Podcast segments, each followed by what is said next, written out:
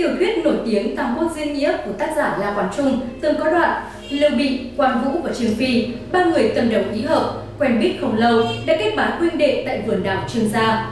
Cũng kể từ đó, ba người huynh đệ khác họ ấy đồng tâm hiệp lực, lập nên thuộc quốc, một trong ba thế lực tạo thành thế trần phạt thời Tam Quốc. Đây chính là điển tích kết nghĩa đào viên nổi tiếng Trung Hoa và được lưu truyền rộng rãi cho tới ngày hôm nay.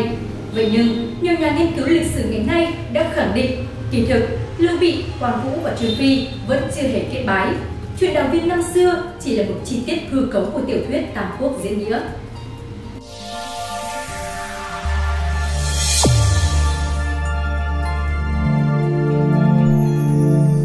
Trong lời mở đầu của Tam Quốc diễn nghĩa bắt đầu bằng câu nói Thiên hạ đại thế, phân cửu tất hợp, hợp cửu tất phân. Lịch sử đại chiến trong cuộc phân hợp Tam Quốc đã diễn xuất ra được chữ nghĩa. Vì vậy, người đời sau đã hiểu được nội hàm của chữ nghĩa. Nội hàm vô cùng phong phú của chữ nghĩa. Như thế nào là nghĩa? Trên thực tế, chữ nghĩa bản thân nó đã có thể phản ánh ra được nội hàm. Theo thuyết văn, nghĩa vốn thuộc về uy nghi. Nghĩa là một từ hợp nghĩa, được ghép từ chữ ngã và dương. Chữ ngã cũng là từ hợp nghĩa của từ qua. Qua là binh khí, tượng trưng cho võ công uy nghi của giáo mác, bởi vì cần phải gánh vác nguy hiểm và trách nhiệm. Chữ tượng hình dương tượng trưng cho động vật tế thần, tượng trưng cho vật tế lễ quý giá của lễ nhạc, giàu tinh thần hy sinh bản thân. Một chữ nghĩa gồm đầy đủ cả cứng cỏi, mạnh mẽ của sức mạnh quân sự và lòng vị tha vô tư. Chữ dương ở trên và ngã ở dưới có thể thấy rõ rằng người nắm giữ binh đao đều phải tuân theo thiền đạo lễ pháp thì mới có thể đại biểu cho nghĩa chân chính, cho đại nghĩa. Tam Quốc có rất nhiều nhân vật hào kiệt. Trong số phát sóng ngày hôm nay, chỉ nói đến ba nhân vật Lưu Bị, Quan Vũ và Trương Phi. Bắt đầu từ ba anh em kết nghĩa vườn đào đã lập thể ước, tức là huynh đệ đồng lòng, lấy thiên hạ làm trách nhiệm của mình. Từ chỗ không có mảnh đất đặt chân tới, kiến lập nên đế quốc thục. Ba người này có thân phận khác nhau và trách nhiệm cũng khác nhau, nhưng họ có cùng chung chi hướng và sở trường mỗi người bù đắp cho chỗ thiếu sót của người kia, tạo thành một mối quan hệ quân thần hợp tác, tương trợ, đoàn kết chặt chẽ với nhau. Trong quá trình này cũng đồng thời triển hiện đại nghĩa và diễn dịch ra những nội hàm cụ thể khác nhau của chữ nghĩa, tạo ra một trang những nhân vật nhân từ, lấy đạo nghĩa làm đầu, dùng đức thu phục người. Nhân nghĩa của Lưu Bị Lưu Bị là một người rất nhân nghĩa, mặc dù Lưu Bị là hậu duệ của Hán Cảnh Đế, nhưng sau hơn 300 năm, ông đã trở thành thường dân. Ông có thể quật khởi chủ yếu bởi vì ông bản tính vốn nhiệt tình và chân thành đối đãi với mọi người. Cho dù người khác thân phận như thế nào, ông đều dành cho họ sự trọng đãi và tôn trọng. Đây là bản chất của Liễu Bị, không phải cố ý thể hiện ra. Sức mạnh của cách đối xử chân thành xuất phát từ nội tâm này đã cảm phục được tên thích khách được lệnh ám sát Lưu Bị. Hắn đã thản nhiên nộp mình cho Lưu Bị, bày tỏ lòng kính phục đối với Lưu Bị. Nói cách khác, những người sát cánh với Lưu Bị đều bởi vì tính cách hợp nhau, bị tấm lòng chân thật đối đãi như bạn cảm động, họ mới một lòng một dạ đi theo Lưu Bị. Lưu Bị đối xử với bách tính như đối với người nhà của mình. Sau trận chiến Tần Giã, ngay ngày hôm đó, đại quân Tào Tháo tấn công Phiền Thành, nơi Lưu Bị ở. Sinh tử của Lưu Bị ngàn cân treo sợi tóc. Gia Cát Lượng kiến nghị ông vứt bỏ Phiền Thành và tạm lánh ở Tương Dương. Lúc đó Lưu Bị nói, dân chúng theo ta đã lâu, lẽ nào nhẫn tâm vứt bỏ? Dân chúng cũng đồng thanh hô to, chúng tôi dù chết cũng nguyện theo Lưu Sứ Quân. Họ khóc lóc vội vàng khởi hành, dìu già dắt trẻ, bầu đàn thê tử lũ lượt qua sông. Hai bên bờ sông tiếng khóc không dứt. Lưu Bị trên thuyền thấy vậy, ông khóc to và nói Chỉ vì một mình ta mà làm cho bách tính phải gánh chịu đại họa này, ta sống sao được? Ông định nhảy xuống sông chết, nhưng đã được Tùy Tùng đi theo ra sức ngăn cản. Khi thuyền đến bờ phía nam, quay đầu lại nhìn người dân, thấy còn có những người vẫn chưa qua được sông, ông hướng về phía nam và khóc. Lưu Bị vừa lên ngựa đã nóng lòng ra lệnh cho quan vũ, đôn đốc thuyền chở tất cả mọi người qua sông. Như có câu, vợ chồng vốn là chim cùng sống trong rừng, tai vạ đến thì ai nấy tự bay đi. Tuy là câu nói phiến diện, nhưng quả thật vợ chồng cũng có thể lìa xa vì nguy hiểm.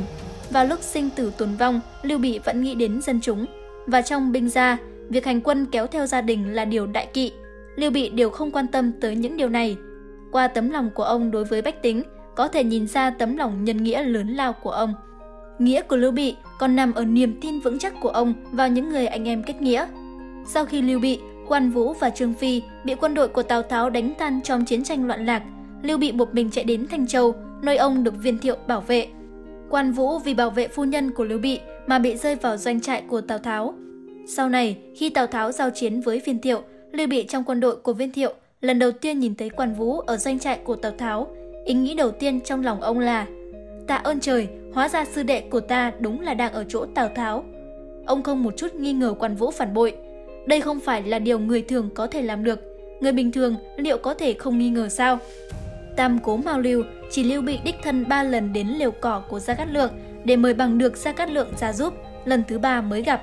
Cũng là hiện thân cho chữ nghĩa của Lưu Bị. Ông hai lần đến thăm ngôi nhà tranh nhưng không gặp được Gia Cát Lượng.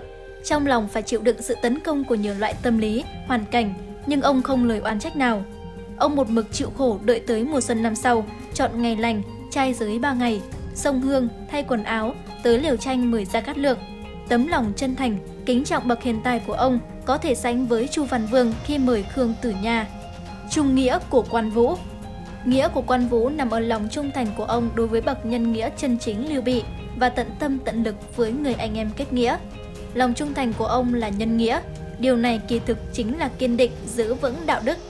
Hậu nhân thường nói, quan vũ nghĩa bạc vân thiên, nghĩa của quan vũ át cả mây trời xanh. Quan vũ cố thủ hạ phi không thành, lâm vào bức đường cùng nhưng lại coi cái chết như không, quyết một trận tử chiến với quân Tào Tháo. Trước đó Trương Liêu của quân Tào đã tới thuyết phục quan vũ, nêu ra việc quan vũ chịu chết chính là phạm ba tội. Tội thứ nhất là phản bội lời thề trước đây. Khi kết nghĩa, Lưu Bị, Quan Vũ, Trương Phi, ba người đã thề sống chết có nhau. Nếu hôm nay Quan Vũ chết trận, mai sau Lưu Bị trở về, biết tin huynh đệ ra đi thì phải làm sao? Tội thứ hai là cô phụ sự giao phó trọng trách. Nếu Quan Vũ mất mạng, ai sẽ bảo vệ hai người vợ của Lưu Bị? Tội thứ ba là bỏ mặc đại nghĩa quốc gia. Quan Vũ văn võ song toàn, lập chí phò tá Lưu Bị trợ giúp nhà Hán, này chết vô ích thế, lẽ nào chẳng phải chỉ là hữu dũng vô mưu, đặt an nguy của thiên hạ ở chỗ nào? Ông ta cũng đề xuất ba điều thuật nếu quy hàng Tào Tháo. Một là bảo vệ được phu nhân của Lưu Bị, hai là giữ lời thề kết nghĩa vườn đào, ba là giữ được tính mạng của bản thân. Quan Vũ trầm ngâm nghĩ một lúc rồi nói với Trương Liêu, Huynh có ba điều thuận tiện, ta có ba ước hẹn. Nếu tể tướng Tào có thể làm theo thì ta cởi áo giáp, nếu không đồng ý, ta thả mang ba tội mà chết. Thứ nhất, ta đã cùng Hoàng Thúc lập thề cùng nhau giúp nhà Hán, nên ta chỉ đầu hàng hoàng đế nhà Hán, chứ không phải tể tướng Tào. Thứ hai, tể tướng Tào phải dùng lương bổng của Hoàng Thúc phụng dưỡng hai chị dâu ta, người ngoài không ai được đến cửa. Thứ ba, hễ ta nghe thấy Hoàng Thúc ở đâu, không quản trăm dặm nghìn dặm, lập tức ta cáo tử rồi đi theo. Ba điều ấy nếu thiếu một điều, ta nhất thiết không hàng. Ba ước hẹn trung thành của quan vũ là thề ước và ước nguyện ban đầu, Thủy chung không đổi với Liều Bị, Trương Phi và nhà Hán. Nếu như không có ba giao ước như vậy mà đầu hàng, đó chính là một sự phản bội.